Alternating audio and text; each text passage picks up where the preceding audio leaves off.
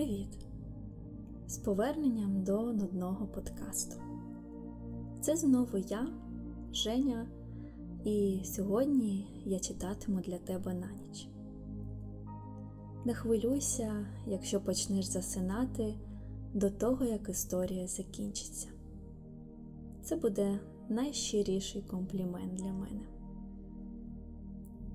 Влаштуйся зручніше і загорни свою улюблену ковдру. Зроби глибокий вдих, видих. Відчуй, як твоє тіло розслабляється і відпускає події сьогоднішнього дня. Сьогодні ми зануримось у світ залізних птахів, що підкорюють небо у романі Антуана де Сент-Екзюпері Нічний політ. Поїхали. Горби під літаком уже врізали свої тіняві вершини у вечірнє золото. Рівнини починали жевріти, але якимось незгасним світлом. У цій країні вони не перестають віддавати своє золото, так само, як ще довго по зимі не перестають віддавати сніг. Пілот Фаб'єн вів поштовий літак з далекого півдня Патагонії на Буенос-Айрес. Іноді йому здавалося, що він такий собі вівчар. Патагонські вівчарі бредуть поволі від отари до отари. Фаб'єн ішов від міста до міста, він пас ті містечка. Він зустрічав їх що дві години. Міста приходили на водопій до берегів річок або скубли траву в долинах. Спускаючись повільно над Сан Хуліаном, Фаб'єн відчув отому. Все, що нам у житті таке любе, будинки, кав'яринки, дерева, все це виростало, сунучи на нього. От би оселитися в цьому дрібному містечкові, а оселившись, полюбити його, полюбити його тихе життя. Десять хвилин, і Фаб'єн знову в повітрі. Він обернувся на Сан Хуліан, тільки видно, що жменьку вогників, потім кілька зірок. Моргнувши до нього востаннє, вони розсипались на порох. Він постукав об електричне табло, перевірив один по одному контакти, трохи пововтузився і сів міцніше, добираючи найкращої постави аби відчувати кожен поштовх п'яти тонн металу, що їх завдала собі на плечі хистка ніч. Він витягся, відкинувся на шкіряному сидінні і поринув у політ, у глибокі роздуми, що тішили, не знати чого, надією. Отож три поштових літаки з Патагонії, Чилі й Парагваю вертали до Буенос-Айреса з півдня, заходу і півночі. Там пошту чекав уже літак, що опівночі вирушав до Європи. Троє пілотів, кожен у своїй важкій колисці, поволі спускалися зі своїх грізних або тихомирних небес, як спускаються з гір селяни верховинці. Рів'єр, директор мережі повітряних сполучень, походжав туди й сюди стартовим майданчиком на Буенос-Айреському аеродромі. Він був мовчазний, бо жодний з трьох літаків ще не прибув, і день таїв, і далі в собі небезпеку. До Рів'єра підійшов службовець із радіограмою. Передає чилійський поштовий, йому видно вже вогні Буенос-Айреса. Невдовзі Рів'єр почує гук мотора. Ніч уже вертає йому одного літака. Так припливи й відпливи, сповненого таємниць моря, викидають на пісок скарб, що його довго гойдала хвиля. А потім ніч віддасть йому і два інших літаки. Тоді день цей дійде краю. Натомлені команди підуть спати і свіжі команди їх заступлять. Але Рів'єр спочинку не матиме, бо доведеться клопотатися за інших поштових. І так буде завжди. Рів'єр став коло старого механіка Леру, той порався з літаком. Леру, як і Рів'єр, працював уже 40 літ. Рів'єр усміхнувся до того чоловіка з гладким лицем. Механік показав на вісь. Її надто було закрутили, я попустив. Рів'єр нахилився до вісі. Треба сказати в майстернях, щоб вони припасовували такі штуки вільніше. Він помацав пучкою подряпини на металі і знову пильно глянув на леру, на його суворі зморшки. Дивне запитання вихопилося у Рів'єра. Він навіть посміхнувся, як питав Леру, ви впадали за жінками? Та жінки, пане директоре, бачите, все було ніколи. Рів'єр дослухався до його голосу, чи не чується в його відповіді гіркоти. Гіркоти проте не було. Озираючись на минуле життя, ця людина відчувала спокійну втіху Теслі, що витисав пригарну дошку. Ну от, готове. Ну от, подумав Рів'єр, моє життя так само готове. Він одмахнувся від журних думок, навіяних утомою, і рушив до ангара. Десь у небі вже гуркотів літак із Чілі. Далекий гук мотора щораз дужчав, наливався. Спалахнули стартові вогні. Червоні ліхтарі нічного освітлення освітили обриси ангара, радіощогол прямокутного поля. Все вбралось по святковому. Літак уже біг по землі в проміні прожекторів, він сяяв, наче новий. Пілот хвилюще посидів у кабіні, дослухаючись до шуму польоту, що бринів ще в літаку. Нарешті він обернувся до начальства, до товаришів і обвів усіх поважним поглядом. Йому хотілося розповісти про свій політ. Аби ви знали, вважаючи певне, що тим усе сказано, він заходився стягати з себе льотний костюм. Коли машина везла Пельрена вкупі з похмурим інспектором та мовчазним рів'єром до Буенос Айреса, пілот зажурився. Воно то радісно викрутитись із халепи і стати на тверду землю. А все ж, як згадаєш, моторошно стає. Борюкання з циклоном це в кожному разі щось реальне, щире. Він будив у собі спогади. Він летів над андійськими кордільєрами, тут залягло царство глибоких снігів. На 200 кілометрів жодної людини, жодного подиху життя, жодного руху, самі стрімчаки до 6 тисяч метрів заввишки, сама грізна тиша навкруг. Скоїлось це коло шпиля Тупунгато. Спершу нічого й не вгледів просто йому стало якось бентежно. Він міцно стис штурвал, щось починалося, чого він не розумів. Він увесь напружився, як звір перед стрибком, але все, що він бачив перед собою, було спокійне.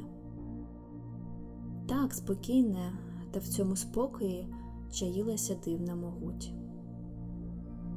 Нараз усе загострилося хребти й шпилі стали зненацька гострі.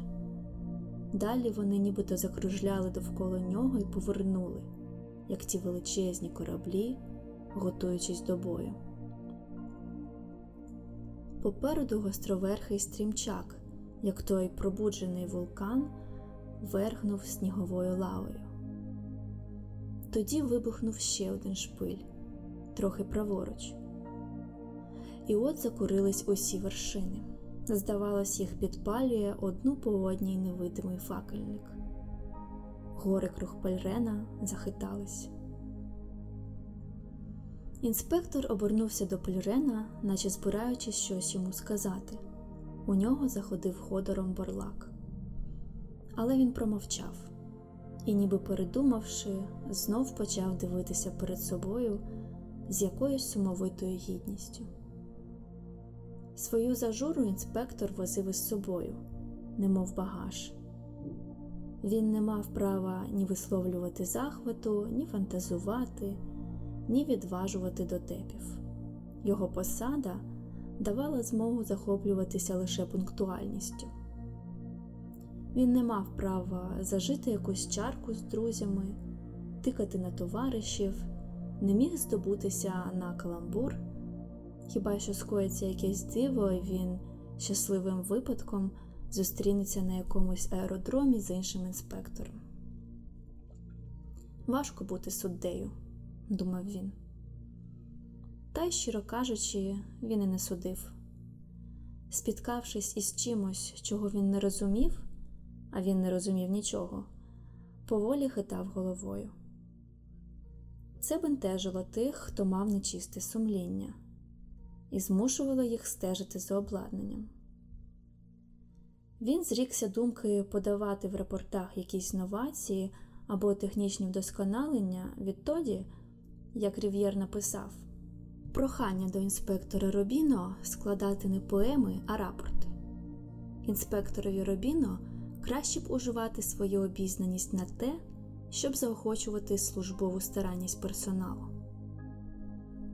Рів'єр про нього казав він не вельми розумний, тому нам дуже корисний.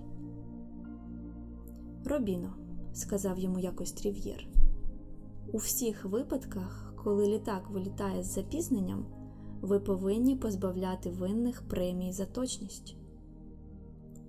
А як затримка не з їхньої волі, коли туман? І тоді, коли туман. Пілот, що пошкодив машину, позбувався премії за безаварійні польоти. А що як пілот зазнає аварії над лісом? питав Робіно. Байдуже, хоча би над лісом. І Робіно тримався цієї вказівки. Правила, думав Рів'єр, нагадують релігійні обряди. Вони здаються безглуздими, але вони виховують людей. Рів'єрові було байдуже, чи справедливий він в очах людей, чи несправедливий. Може, він і варив воду з людей, але й давав їм величезну радість. Коли машина в'їхала на вулицю міста, Рів'єр звелів підвести його до контори компанії. Зоставшись віч навіч із Пальреном, Рів'єр поглянув на нього і заговорив. Того вечора Пальрен отримав догану. За що запитаєте ви? За те, що у сніжно-гірному вирі він посмів відчути долю страху, а це не личить доброму пілоту. Того вечора Робіно пройняла туга. Перед лицем Пальрена звитяжця він оце відкрив, яке сіре було його життя. Відкрив, що він, Робіно, попри своє звання інспектора, попри свою владу, вартий був менше, ніж цей виснажений чоловік. Вперше Робіно відчув захват і потребу висловити це почуття, а найбільше потребу в дружбі. Щоб прихилити до себе Полірена, він наважився запропонувати. Може, пообідаємо разом? Хотілося б трохи побалакати. Мій обов'язок не такий уже й легкий, але щоб не принизитись перед Поліреном, одразу ж виправдався. На мене покладено таку відповідальність. Підлеглі не любили втаємничувати Робіно в своє особисте життя. Кожен гадав, поки що він нічого не знайшов до свого рапорту, але як зголодніє, то з'їсть мене. Але Пельрен великодушно погодився. Службовці куняли над столиками в Буенос-Айреській конторі, коли війшов Рів'єр. Нараз секретарі заметушилися, кинувся гортати останні папери завідувач контори, заклацали друкарські машинки. Телефоніст увімкнув апарат і заходився щось записувати до грубої книги реєстрації телеграм. Дайте метеозведення.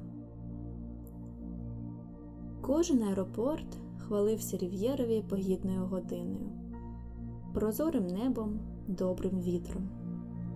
Америку огортав золотавий вечір. Рів'єр тішився з такої ретельності природи. Десь посеред ночі провадив битву Патагонський поштовий, але в нього все заповідалося на перемогу. Радіючи, що ніч така погідна, він згадав інші ночі, коли, здавалося, ніби літак западає в хаос і врятувати його неймовірно важко. В такі ночі Буенос-Айреська радіостанція чує, як крізь скаргу літака проривається стогоніння бур. У ніч свого чергування інспектор має сидіти в конторі, подумав Рів'єр. Знайдіть Робіно. Робіно саме намагався прихилити до себе пілота. В готелі він розкрив перед Пельреном свою валізу. Поступово вийшла наяв та всяка всячина, що зближує інспекторів з іншими людьми. Кілька без смаку пошитих сорочок, туалетне причандалля, фото худорлявої жінки. Інспектор пришпилив його на стіну. Так він сумирно признався Пельренові в своїх потребах, в своїх вподобаннях, в своїх прикрощах. Викладаючи перед пілотом той убогий скарб, він показував свої злидні, він показував свою в'язницю. Але й Робіно, як усі люди, мав у житті відраду. Безкраю ніжно він добув аж із дна валізи невеликий, добре зав'язаний ворочок. Він довго його поплескував, не мовлячи ні слова. Потім розтулив нарешті руки. Я привіз його із Сахари. Інспектор аж зашарівся від такого зізнання. Його доймали прикрощі. Одружився він нещасливо, не жив, а животів, і тільки й мав утіху, що чорні дрібні крем'яшки. Вони прочиняли перед ним двері у світ таємниць. Отакі от попадаються і в Бразилії, мовив він і зашарівся ще густіше. Польрен поплескав по плечу цього інспектора, що схилився над легендарною Атлантидою. Дещо збентежений, Польрен запитав: Як вам геологія? Я кохаюсь в ній, відповів Рів'єр. У всьому світі до нього було м'яке лише каміння. Робіно покликали до контори, він посмутнів, але набув своєї звичайної гідності. Доведеться піти, пан Рів'єр вимагає мене в якійсь важливій справі. Коли Робіно вступив до кабінету, Рів'єр уже про нього й забув. Він міркував, стоячи перед стінною мапою, де червоним було позначено мережу авіаліній компанії. Інспектор чекав його вказівок. По довгих хвилинах мовчанки Рів'єр, не обертаючи голови, спитав: Ви дуже близькі з Пельреном? запитав Рів'єр. Він обернувся і, похнюпившись, почав ходити по кімнаті дрібною ходою, тягнучи за собою робіну. На вустах йому грала смутна посмішка, що її робіно не зрозумів. Тільки пам'ятайте, що ви начальник. Ви не повинні виходити з ролі начальника. Рів'єр ніби зважував кожне слово. Можливо, найближчої ночі ви пошлете цього пілота в небезпечний рейс. Він має слухатися вас. У ваших руках сказати б доля людей, і ці люди цінніші за вас. Він нібито вагався. Так, це важливо. Якщо вони слухаються вас із приязні, то ви їх ошукуєте. Ви ж бо не маєте права вимагати від людей жертви. А вже ж, пане директоре. Якщо вони сподіваються, що ваша приязнь позбавить їх важкої праці, то ви знов таки їх ошукуєте. Вони повинні слухатися в будь-якому випадкові. Сідайте. Рів'єр лагідно підштовхнув Робіну до свого бюрка. Я хочу нагадати вам про вашу повинність, Робіно. Якщо ви втомилися, то не в цих людей шукати вам підтримки. Ви начальник, ваша слабкість смішна. Пишіть. Інспектор Робіно накладає на пілота Пальрена таку-то кару за такий-то вчинок. Учинок знайдете самі. Але, пане директоре, виконуйте Робіно. Чиніть так, буцімто ви зрозуміли. Любіть підлеглих, але не кажіть їм про це. Віднині Робіно з новим завзяттям вимагатиме, щоб на втулках не було іржі. Один аеродром на лінії повідомив по радіо. Показався літак. Пілот дає сигнал. Щось скоїлося з мотором, іду на посадку. Отже, півгодини втрачено. Ніч одразу здалася рів'єру порожньою, немов театр без актора. Сердито дивився він на погідне небо, засіяне зорями, на ці божественні сигнальні вогні, на місяць, дивився, як марнується золото такої ночі. Та як тільки літак злетів, ніч знову стала для Рів'єра бентежно прекрасна. Вона несла в своєму лоні життя. Пішли назви міст, що над ними пролітав літак, і для Рів'єра були то фортеці, здобуті боєм. Рів'єр вийшов на вулицю, йому хотілося трохи пройтися, хотілося притлумити неспокій, що знову горнув його.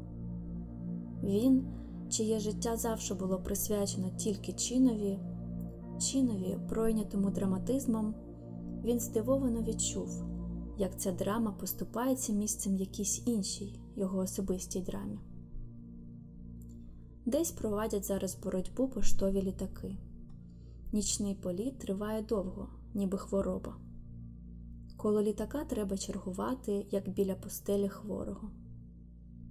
Треба помагати людям, що руками, колінами, грудьми зустрічають нічний морок, б'ються з ним лице в лице, і для котрих не існує, в цілому світі не існує нічого, крім хистких невидимих стихій. В ряди годи бринів у повітрі телефонний дзвінок. В години, коли два поштових перебувають у польоті, кожен поклик, що йде звідти, з надвору, з несе в собі погрозу. Рів'єр зняв трубку і записував телеграми, киваючи головою. Нічого істотного, звичайні службові зведення. З Ріо де Жанейро вимагали пояснень. Монтевідео говорив про погоду, а Мендоса про технічне обладнання, звичні знайомі звуки. А літаки буря, літаків не чуємо. Тут ясна зоряна ніч, подумав Рів'єр, а радисти вже вловили в ній подих далеких бур. До побачення. Рів'єр поклав трубку. Зайшовши з пакою паперів до свого кабінету, взявся до роботи. Повільно перегортав папери. Під час розбирання мотора 301 у Буенос-Айресі зауважено суворо покарати винуватця. Він підписав на стартовому майданчику Флоріано Поліса, всупереч інструкціям, він підписав дисциплінарним порядком замінити начальника аеродрому Рішера, який він підписав. Справедливий я чи несправедливий? Не знаю. Я караю, кількість аварій меншає. Якби я був завжди справедливий, Кожен би нічний політ обертався на грузі смертю. Рів'єра наразі огорнула втома. Нелегко, ох, нелегко було правити своє. Я не знаю, чи добре те, що я роблю. Не знаю точної ціни ні людському життю, ні справедливості, ні горю. Не знаю гаразд, чого варта радість людини. Не знаю, яка ціна жалю і ласті.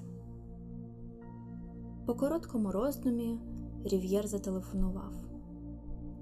Перекажіть пілотові європейського поштового, хай зайде до мене перед вильотом. І подумав: не можна допустити, щоб цей поштовий знову йшов в обхід. Якщо я не струсну як слід своїх людей, вони ніколи не позбудуться страху перед ніччю. Дружина пілота, пробуджена телефонним дзвінком, глянула на чоловіка і подумала: хай ще трохи поспить. Вона милувалась на його могутні голі груди.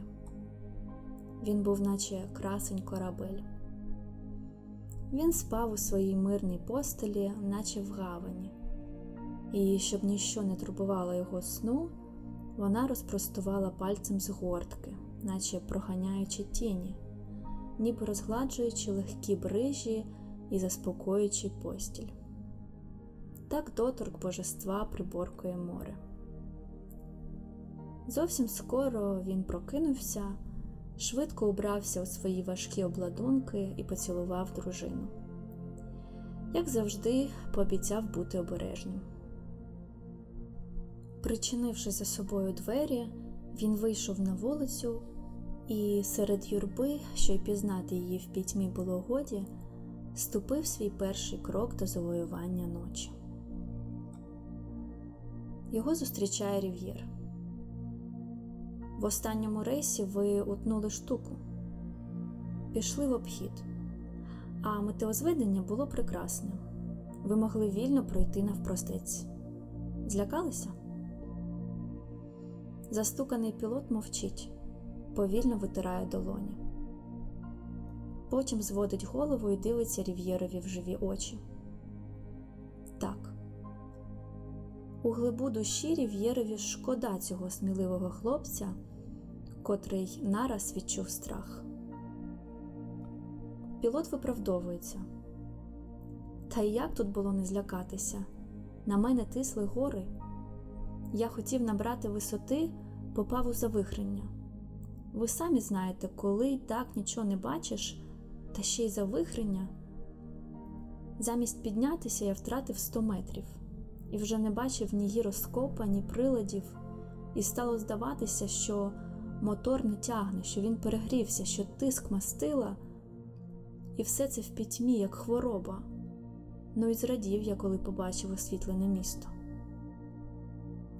Ваша уява надто буйна. Ідіть. І пілот виходить. Рів'єр глибше вмощується в фотель, проводить рукою по сивому чубові. Це найвідважніший з моїх людей. Він тримався того вечора прекрасно, але я врятую його від страху. Тим часом Патагонський поштовий впритул підійшов до бурі, і він зрікся думкою обійти її стороною. Він збагнув, що буря охопила надто великий простір, лінія блискавок йшла далеко вглиб, осяюючи бастіони хмар.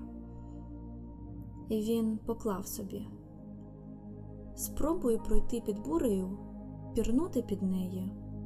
Ну, а як не пощастить, ляжу на зворотній курс. Літак попав у завихрення, провалився вниз і затремтів ще дужче. Фаб'єн відчув, що йому загрожує невидимий обвал. Йому уявилось, машина звертає назад і вертається у світ ста тисяч зірок. Але Фаб'єн не змінює курсу ні на один градус.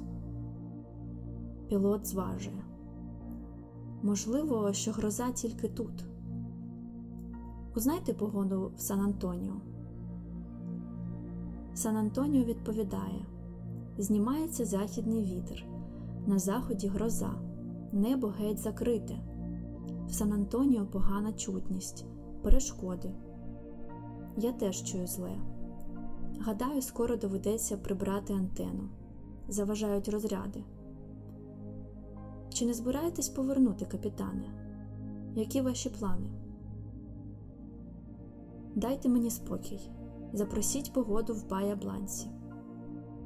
Бая Бланка відповідає менше ніж за 20 хвилин із заходу спаде буря. Запитайте трілью про погоду. Трілью відповідає з заходу йде ураган із швидкістю 30 метрів на секунду, шквали дощу. Передайте в Буенос Айрес, замкнуті звідусіль, фронт бурі розгортається на тисячу кілометрів, цілковита втрата видимості. Що нам робити? Для пілота ця ніч була безкрая. Вона не провадила ні до порту, всі вони здавались неприступні, ні до світання. За годину 40 хвилин мав вийти бензин. Рано чи пізно, так нічого й не бачачи, вони впадуть у безодню. Тільки б дочекатися досвідку. Асунсьйонський поштовий їде добре. На другу годину буде тут. Але треба чекати значного спізнення поштового патагонського. Очевидно, йому доводиться нелегко. Так, пане Рів'єре.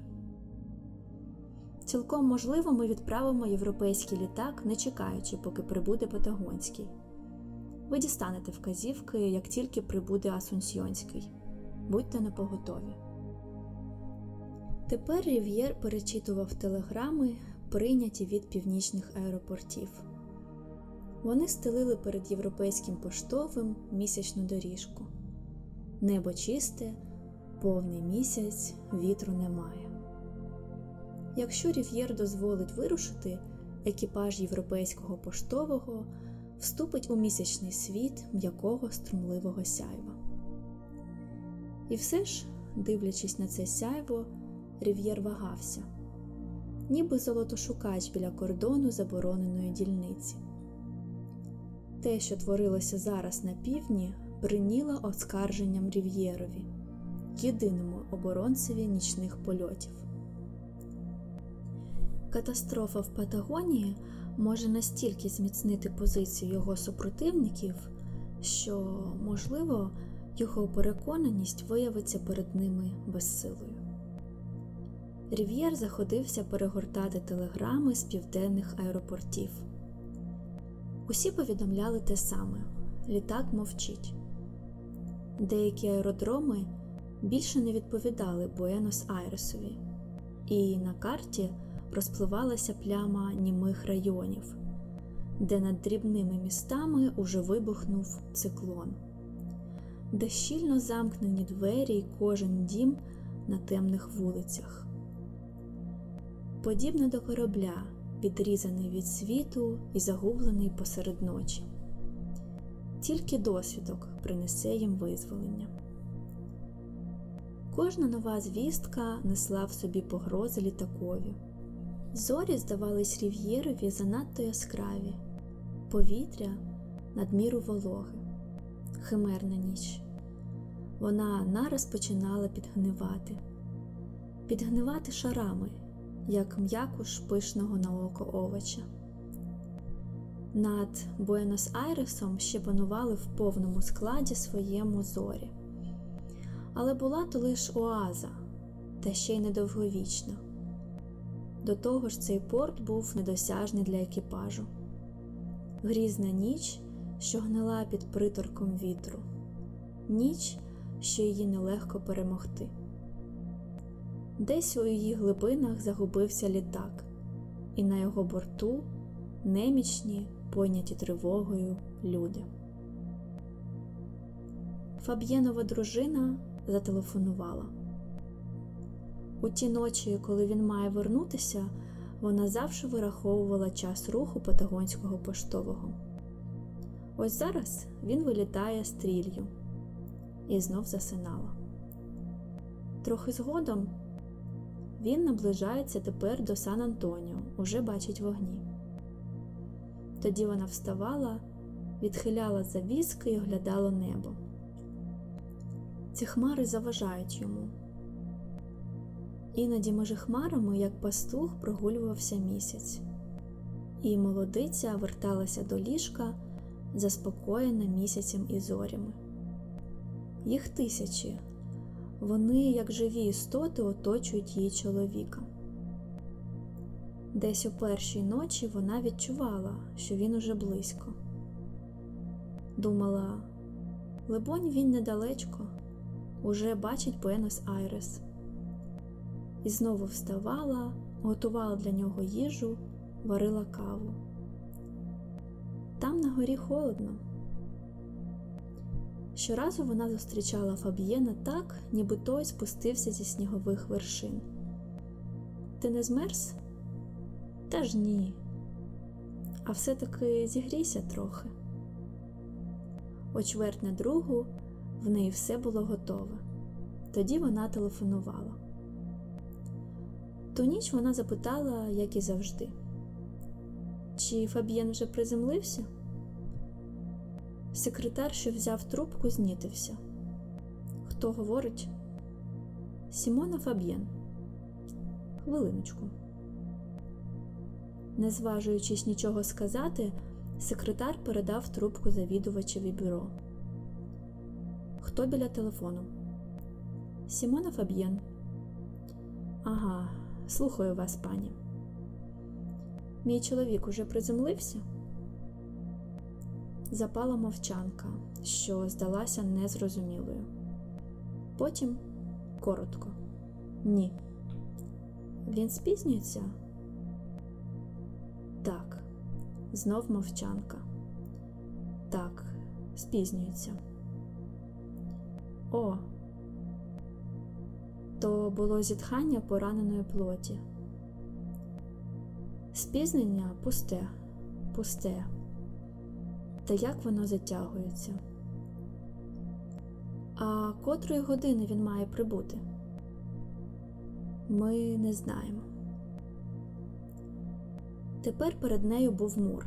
Вона чула лише відлуння своїх запитань. Благаю, скажіть мені, де він зараз? Де він зараз? Стривайте. Повільність цих людей завдала їй болю. Там, за муром, щось коїлось. Нарешті вони зважилися. Він вилетів із Комодоро о 19.30. І відтоді, відтоді дуже спізнюється, дуже спізнюється через негоду. О, через негоду. Яка несправедливість і яка підступність у цьому місяці, що марно завис над Буенос Айресом? Молодиця нараз згадала, що від Комодору до Трілью якихось дві години льоту, не більше. І цілих шість годин він летить до Трілью, але надсилає ж він вам радіограми.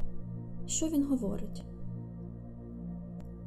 Він говорить, але за такої погоди, ви самі розумієте, його радіограми до нас не доходять. За такої погоди? Отож, домовилася пані, ми зателефонуємо вам, тільки но про що небудь довідаємося. О, так ви нічого не знаєте? До побачення, пані. Ні, ні, я хочу говорити з директором. Панові директору нема коли пані, у нього нарада. Мені це байдуже, цілком байдуже, я хочу з ним говорити. Завідувач бюро витер піт із чола. Хвилинку. Він odчинив двері до Рів'єра. З вами хоче говорити пані Фаб'єн. Ось воно, думав Рів'єр. Ось починається те, чого я боявся. На перший план драми виступають почуття. Спочатку Рів'єрові хотілося їх зректися, матерів і дружин не допускають до операційної. І на кораблі в хвилину небезпеки почуття повинні мовчати. Вони допомагають рятувати людей. Він зважився про те. З'єднайте її зі мною. Він почув далекий голос, кволий, тремтячий, і одразу збагнув, що не зможе сказати їй правди. Зійтися зараз у герці, чи хоч одному це завдавало б якоїсь користі. Прошу вас, заспокойтеся, пані. У нашому ділі так довго доводиться іноді чекати звісток. Він наблизився до тієї межі, за якою встала уже не біда окремої людини, виникала проблема дії як такої. Рів'єрові протистояла не Фаб'єнова дружина, а зовсім інше розуміння життя. Рів'єр міг тільки чути і співчувати цьому кволому голосові, цій пісні, такій журній і такій ворожій. Бо ні дія, ні особисте щастя не можуть нічим поступитися, вони вороги. Ця жінка також виступала іменем певного світу, що мав свою абсолютну цінність, своє розуміння обов'язку і свої права. Іменем світу, де горить лампа над столом, де плоть поривається до плоті, де живуть надії, пестощі і спогади. Вона вимагала вернути те, що їй належало, і вона мала слушність. Він же, Рів'єр, також мав слушність, але він не міг нічого протиставити правді цієї жінки. В промінні жалюгідної домашньої лампи його власна правда відкривалася йому як щось непіддатливе вислову, нелюдське. Пані, вона більше не слухала. Йому здавалося, вона впала біля самих його ніг, вичерпавши силу своїх кволих кулаків у боротьбі з цим глухим муром. Якось один інженер сказав Рів'єрові, схиляючись разом із ним над пораненим, що лежав біля недобудованого мосту. Чи вартий цей міст того, щоб заради нього було спотворене людське обличчя? Жоден із селян, для яких призначалася ця дорога, для яких будувався цей міст, не погодився б задля коротшого шляху так страшенно спотворити чиєсь обличчя. І все ж мости будуються. Інженер тоді ж таки докинув громадська користь складається з суми індивідуальних користей і ні на чому іншому заснована бути не може. Все ж, відказав йому згодом Рів'єр, хоч людське життя і дорожче над усе, але ми завжди чинимо так, нібито в світі існує щось ще цінніше, ніж людське життя. Але що? І зараз, коли Рів'єр думав про Фаб'єнів екіпаж, у нього стискалося серце. Всяка діяльність, навіть будівництво мостів, розбиває чиєсь щастя. І Рів'єр не міг спитати себе, в ім'я чого? Ці люди, що їм певно судилося сьогодні загинути, могли б жити, жити щасливо, думав Рів'єр. Він бачив їхні лиця, схилені над золотими вівтарями вечірніх ламп. В ім'я чого я відірвав їх від домашнього затишку? В ім'я чого вирвав він цих людей зі світу особистого щастя? Хіба найперший обов'язок не в тім, щоб це щастя боронити? І от він сам розбиває його. Можливо, існує щось інше, тривкіше, і саме воно потребує спасіння? Можливо, в ім'я цієї сторони людського життя і працює Рів'єр, інакше його діяльність позбавлена глузду. Перед лицем людських мук вождь стародавніх народів, певне, не дознав ніякого жалю, але він дознавав безмежного жалю перед лицем людської смерті. Не смерті окремих людей. Він жалів увесь рід людський, чия доля зникнути під океанами піску. І він змушував свій люд спороджувати хоча б каміння, що перед ним пустеля безсила. Можливо, у цій згорнутій у четверо записці порятунок. Зціпивши зуби, Фаб'єн розгортає її. Зв'язатися з Буенос Айресом немає змоги. Я навіть не можу орудувати ключем, іскри б'ють у пальці. Розлючений Фаб'єн хоче написати відповідь, але варто йому на мить випустити штурвал, як потужна хвиля пронизує тіло. Повітряні вири піднімають його разом із п'ятьма тоннами металу і шпурляють у бік. Він зрікається спроби писати. Його руки знову сходяться на карку хвиль і приборкують їх. Фаб'єн важко дихає. Треба, щоб там не сталося, будь-що зв'язатися з Буенос Айресом. Фаб'єн ладен послухатися будь-якої поради, тільки б цей крик співчуття дійшов до нього. Він думає, коли б мені сказали лети по колі, я полетів би по колі. Коли б сказали, іди просто на південь. А десь існують землі, сповиті солодкою тишею, землі, на які лягли величезні місячні тіні, і над тими землями впевнено летять його товариші. І вони знають, усе знають про те, що під ними, летять, схилившись, як учені над мапами, летять усемогутні під захистом ламп, прекрасних, мов ті квіти. А що відомо йому, крім вирів, крім ночі, що зі швидкістю гірського обвалу жене назустріч літакам свій скажений чорний потік? Тепер йому здається, що сама матерія збунтувалась. Щоразу, як машина пірнає вниз, мотор починає так грізно трусити, що весь літак пронизує гнівний дріж. Висилюючись, Фаб'єн намагається приборкати машину. Все губиться, все зливається у первісній темряві, а стрілки приладів тремтять дедалі дужче. І стає важче стежити за ними. Ошуканий їхнім показом, пілот уже ледве орієнтується. Він втрачає висоту і все більше грузне в хисткій пітьмі. Прилад показує висоту 500 метрів, і пілот нарешті зважується. Він посадить літак, де доведеться, ризикуючи розплющити його об землю. І, щоб уникнути хоча б зіткнення з горбами, він випускає в ніч свою єдину ракету. Ракета спалахує, звивається, кружляючи і, освітивши гладеньку рівнину, гасне під літаком море. Блискавкою майнула думка.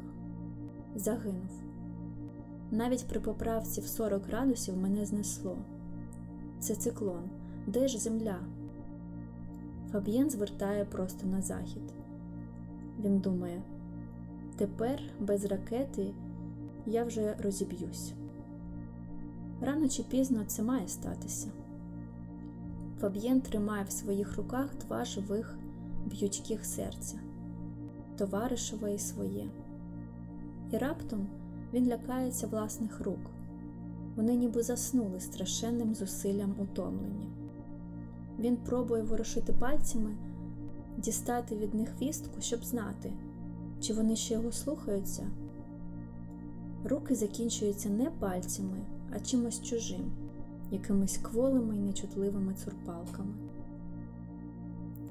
І раптом грозове хмаровиння зненацько розірвалося, і в його розриві просто у нього над головою засяяла, ніби принада в глибині сельців, що причаїли загибель, купка зірок. Він збагнув, що це пастка. Бачиш крізь щілину три зірки, піднімаєшся до них, і тоді вже не можеш спуститися. І кусай тепер свої зорі.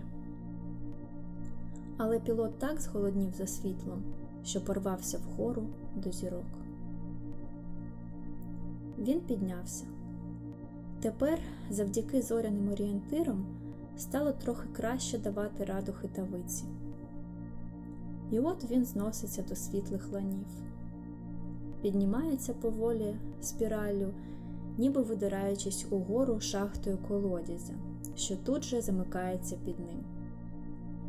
І поки Фаб'єн піднімається, хмари втрачають свій брудний колір, вони пливуть назустріч, як хвилі, і стають усе чистіші та біліші. І от Фаб'єн вихоплюється із хмаровиння. Він вражений, засліплений потоками світла. Він мусить на якусь хвилю заплющити очі. Зроду пілот не повірив би, що нічні хмари можуть бути такі сліпучо яскраві. Повний місяць і блиск усіх сузір'їв обернули їх у променісті хвилі. Фаб'єнові вважається, що він досягнув порога раю. Все раптом засяяло, руки, одежа, крила. Світло йде не від зірок, воно б'є знизу, воно довкола, воно струмує з цих білих мас. Хмари, постелені під літаком, відбивають сніговий блиск, одібраний ними же від місяця. Вони блищать, проміняться обабіч, високі, як вежі. Екіпаж купається в молочних потоках світла. Обернувшись, Фаб'єн бачить, як усміхається бортрадист. Діло ладиться, гукає радист. Але голос його тоне в гуркоті мотора, і єдиним зв'язком поміж ними зостаються усмішки. Здається, я геть глузду зсунувся, думає Фаб'єн. Я усміхаюся, а ми загинули. Але все-таки тисячі темних рук випустили їх. З Фаб'єна зняли путо, як із полоненика, якому дозволено трохи погуляти самотою серед квітів. Надто гарно, думає Фаб'єн. Він блукає серед зірок, що їх насипано рясно, як золоті монети з скарбу. Він блукає у світі, де, крім нього, Фаб'єна та його товариша, нема ані душі. Мов ті злодії зі стародавнього переказу, вони замуровані в скарбниці, що з неї їм годі вийти. Вони блукають серед холодного розсипу самоцвітів, безконечно багаті, але роковані. Один із радіотелеграфістів Патагонського аеродрому Комодоро Рівадія зробив раптом різкий рух рукою, і відразу всі ті, хто, нудячись безсиллям, вартував цієї ночі на радіостанції, зібралися круг нього, нагнулись над його столом. Бурі? Він кивнув. Тріскіт розрядів заважав йому.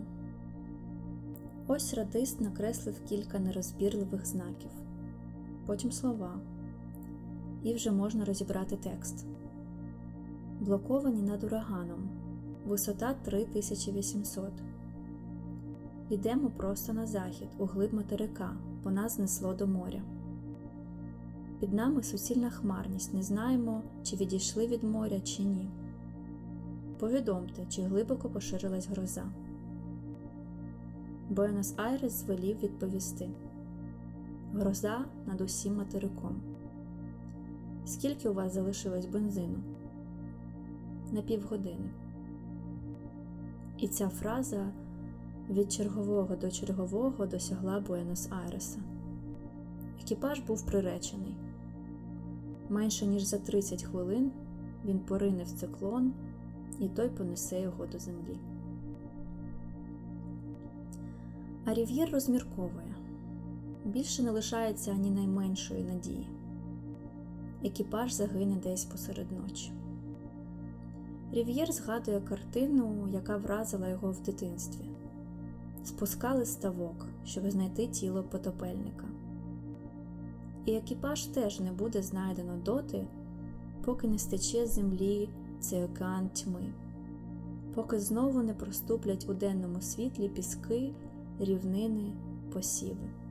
Можливо, хлібороби знайдуть двох дітей, які ніби сплять, затуливши обличчя руками серед трави й золота тихомирного дня. Але вони не живі, ніч уже потопила їх. Рів'єр знає дружину Фаб'єна, турботливу й ніжну.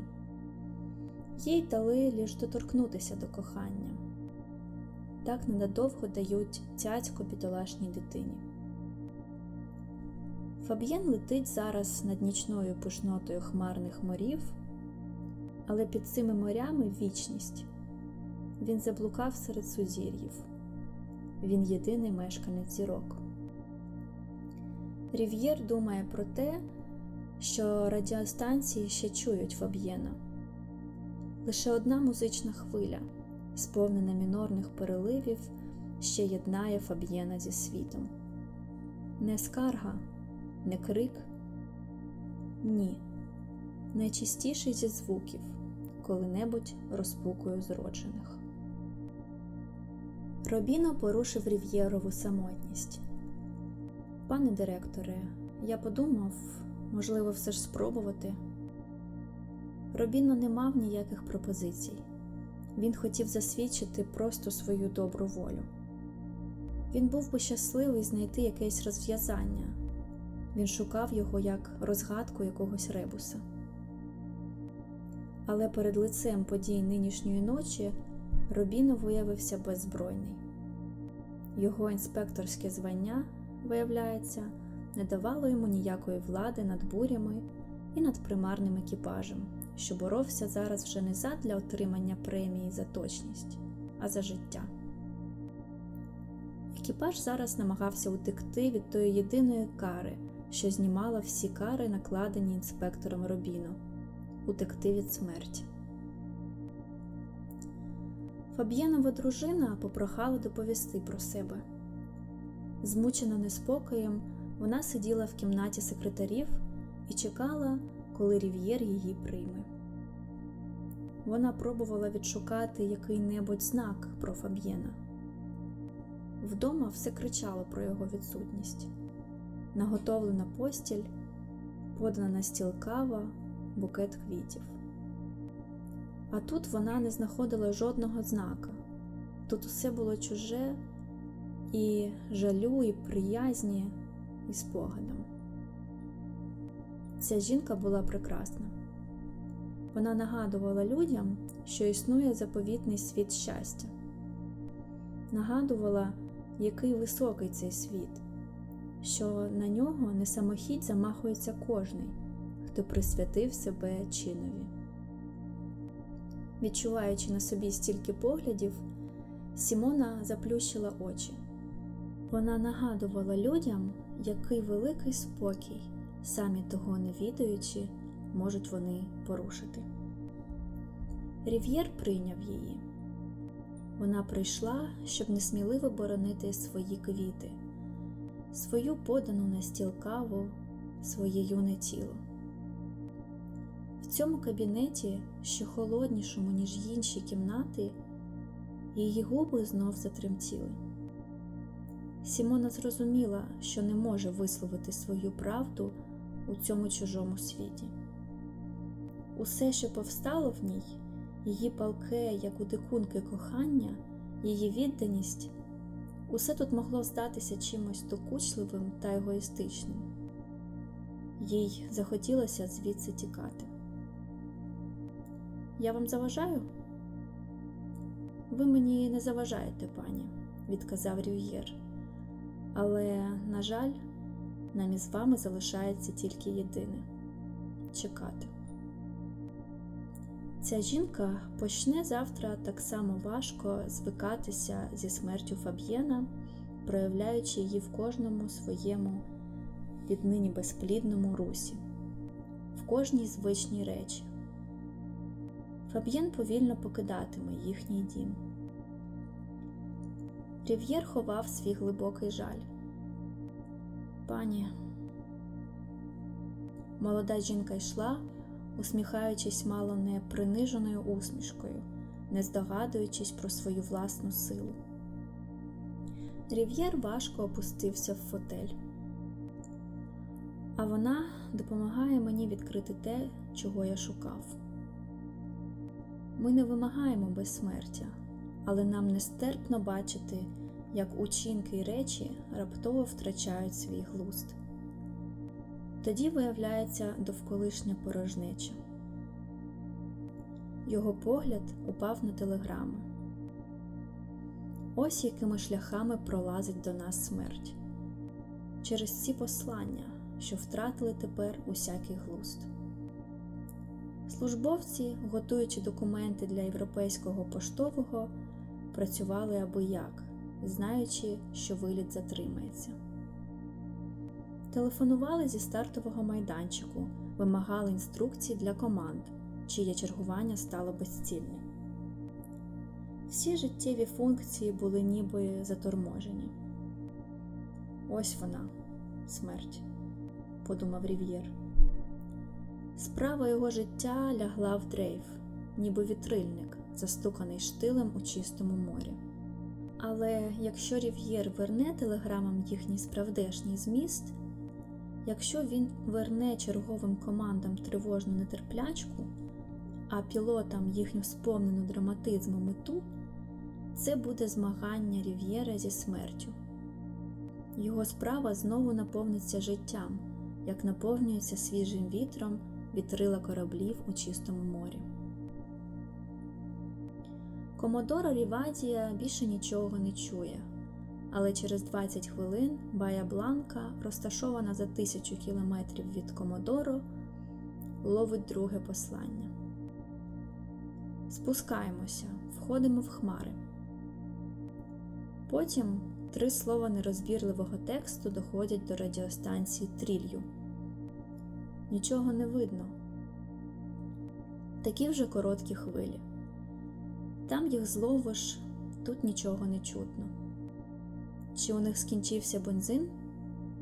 Чи, може, перед лицем неминучої аварії пілот вирішив зробити останню ставку, сісти на землю, не розбившись об неї? Голос Буенос Айреса наказує трілью. Запитайте його про це. Апарат на радіостанції схожий на лабораторію: нікель, мідь, манометри, мережа дротів. Чергові радисти в білих халатах мовчазно схилились над столами, і здається, ніби вони провадять якийсь дослід. Чуйними пальцями торкаються радисти приладів. Вони ведуть розвідку магнітного неба, ніби намацуючи чарівною паличкою золоту жилу. Не відповідає? Не відповідає. Секунди течуть, вони течуть, мов кров. Кожна секунда щось несе з собою. Несе голос Фаб'єнів, сміх Фаб'єнів, його усмішку усе шириться влада мовчання. Воно наливається вагою, навалюючись на екіпаж, як товщинь океану. Хтось каже година сорок, бензин вийшов. Не може бути, щоб вони ще летіли. Западає тиша. На вустах якийсь гіркий, незрозумілий присмак, як наприкінці довгої дороги. Скоїлося щось невідоме, воно викликає невиразне відчуття огиди. Лишається ждати дня. За кілька годин Аргентина спливає з глибин на зустріч дневі, і люди зостаються на своїх місцях, як на піщаному березі, дивлячись, як повільно виступає з води невід. А що в ньому невідомо. Рів'єр у своєму кабінеті відчуває ту гірку спустошеність, яку спізнаєш тільки в час великих бідувань, коли доля звільняє людину від доконечності щось вирішувати. Він підняв на ноги всю поліцію. Більше він не може нічого вчинити, тільки чекати. Проте лад має панувати навіть у домі небіжчика. Рів'єр подає знак Робіну. Дайте телеграму північним районам. Передбачається значне спізнення Патагонського поштового. Щоб не затримувати поштовий на Європу, патагонську пошту відправимо з наступним європейським. Трохи горблячись, Рів'єр схиляється над столом. Потім робить над собою зусилля, змушує себе згадати щось важливе. Ага, і щоб знов не забути, кличе. Робіно, пане директоре, підготуйте проєкт наказу. Пілотам заборонено перевищувати 1900 обертів. Вони нівечать мені мотори. Гаразд, пане директоре. Рів'єр горбиться ще більше. Добре б зараз побути самому. Ідіть, Робіно, ідіть, соколику. І інспектора Робіно жахається рівність перед лицем привидів. Робіно зажурено снував конторою. Життя компанії сповільнилося. Нічний виліт поштового, що зазвичай стартує о другій, очевидно, буде скасовано, і літак вилетить тільки на світанку. Службовці з похмурими лицями ще чергували, але їхнє чергування було марне. З північних аеропортів метеозведення ще надходили зі звичною регулярністю. Але всі ці слова про ясне небо, про повний місяць і цілковиту тишу викликали тепер лише уявлення про якесь неживе царство місячна кам'яниста пустеля. Робіно щиро жалів Рів'єра. Він перебирав в умі кілька туманних фраз, призначених для співчуття та потіхи. Його пойняв порив, що здався йому прекрасним. Робіно тихенько постукав у двері. Відповіді не було. Не зважуючись порушити тиші голоснішим стуком, він очинив двері. Рів'єр був у кабінеті. Вперше Робіно входив до Рів'єра не навшпиньки, а ступаючи майже на всю ступню, входив, немов друг. Йому вважалося, що він сержант, що під кулями йде за пораненим генералом, не відходить від нього ані на ступінь у годину розгрому, і як брат йде разом з ним на вигнання. Здавалось, Робіно хотів сказати Хай що сталося б, а я завше з вами. Рів'єр мовчав і, нахиливши голову, дивився на свої руки. І Робіно, стоячи перед ним, не смів заговорити. Лев, хоч і повалений, будив у ньому несміливість. Інспектор підшукував високі слова, що мали віддати його поривання до самопожертви. Але щоразу, зводячи очі, він бачив перед собою схилену голову, сивий чуб, гірко, та ж як гірко, стиснуті вуста. Нарешті він зважився. Пане директоре, Рів'єр звів голову і поглянув на нього. Робіно взяв сумнів. Сержант, генерал, град куль все здавалося недоречним. Він не розумів, що відбувається. Рів'єр усе дивився на нього, і Робіно не самохідь навіть змінив поставу, витяг руку з лівої кишені і стояв. Рів'єр усе дивився на нього. Тоді, геть збентежившись, сам не знаючи чому, Робіно промовив Я прийшов за вказівками. Рів'єр добув годинника і просто сказав Зараз друга. Поштовий з Асунсьйона приземлиться о 2.10. Та європейському поштовому звеліть рушати о 2.15. І Робіно розніс по конторі дивовижну звістку. Нічні польоти не скасовано. Він удався до завідувача бюро.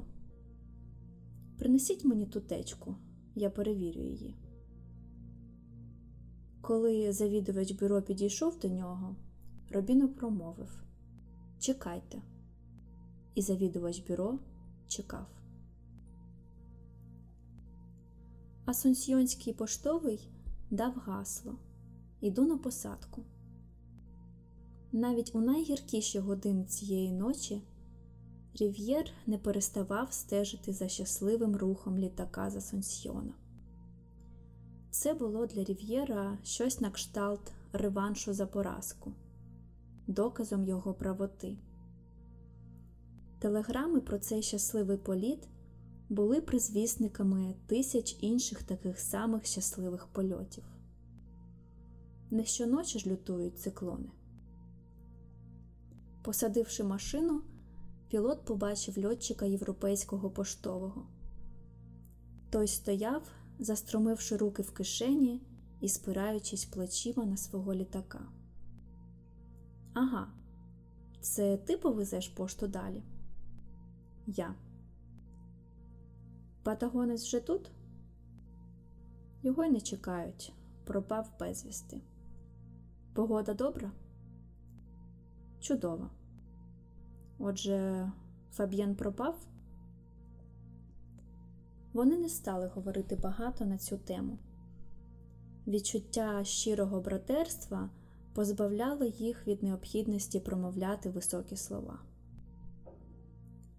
Мішки з асунсьйонською транзитною поштою перевантажувалися до європейського поштового. Пілот, усе ще не ворушачись, закинувши голову і прихилившись потилицею до кабіни, дивився на зорі. Він відчував, як зроджується в ньому величезна сила, як затоплює його могутня радість. Навантажили? спитав чийсь голос. Тоді контакт. Пілот усе ще не ворушився. Запустили мотор. Плечима, притиснутими до літака, пілот відчував, як літак ожив. Засунувши руки в кишені, обернувшись до хмар, гір, річок і морів, він німо сміявся. Сміх був нечутний, але він пронизав його, пробіг усім тілом, як легіт пробігає в листі. Сміх був зовсім нечутний, але він був куди дужчий і хмар, і гір, і річок, і морів. Що це на тебе напало? Цей Бевз Рів'єр гадає, що мені страшно. За хвилину він злетить над Буенос Айресом, і Рів'єр, що поновив битву, хоче його почути. Почути, як він виникне, прогуркоче й розтане, ніби грізна ступа армії, що рухається серед зірок. Схрестивши руки, Рів'єр проходить повз секретарів. Він зупиняється перед відчиненим вікном, слухає й міркує. Коли б він скасував один єдиний виліт, справа нічних польотів була б програна. Але, випереджаючи тих недолугих, які завтра його зречуться, Рів'єр випустив у ніч ще один екіпаж. Перемога, поразка ці слова позбавлені всякого глузду. Життя не витає в таких високостях воно вже народжує нові образи. Перемога ослаблює люд, поразка пробуджує в ньому нові сили. Рів'єр зазнав поразки, але вона може стати наукою, що наблизить справжню перемогу. Лиш одне слід брати на увагу перебіг подій. За п'ять хвилин радисти піднімуть на ноги аеродроми всі 15 тисяч кілометрів відчують буття життя в цьому розв'язання всіх завдань. Уже злітає до неба мелодія органа, літак. Повільно проходячи повз секретарів, що згинаються під його гострим поглядом, Рів'єр повертається до своєї роботи. Рів'єр великий, рів'єр звитяжець, що несе тягар своєї важкої перемоги.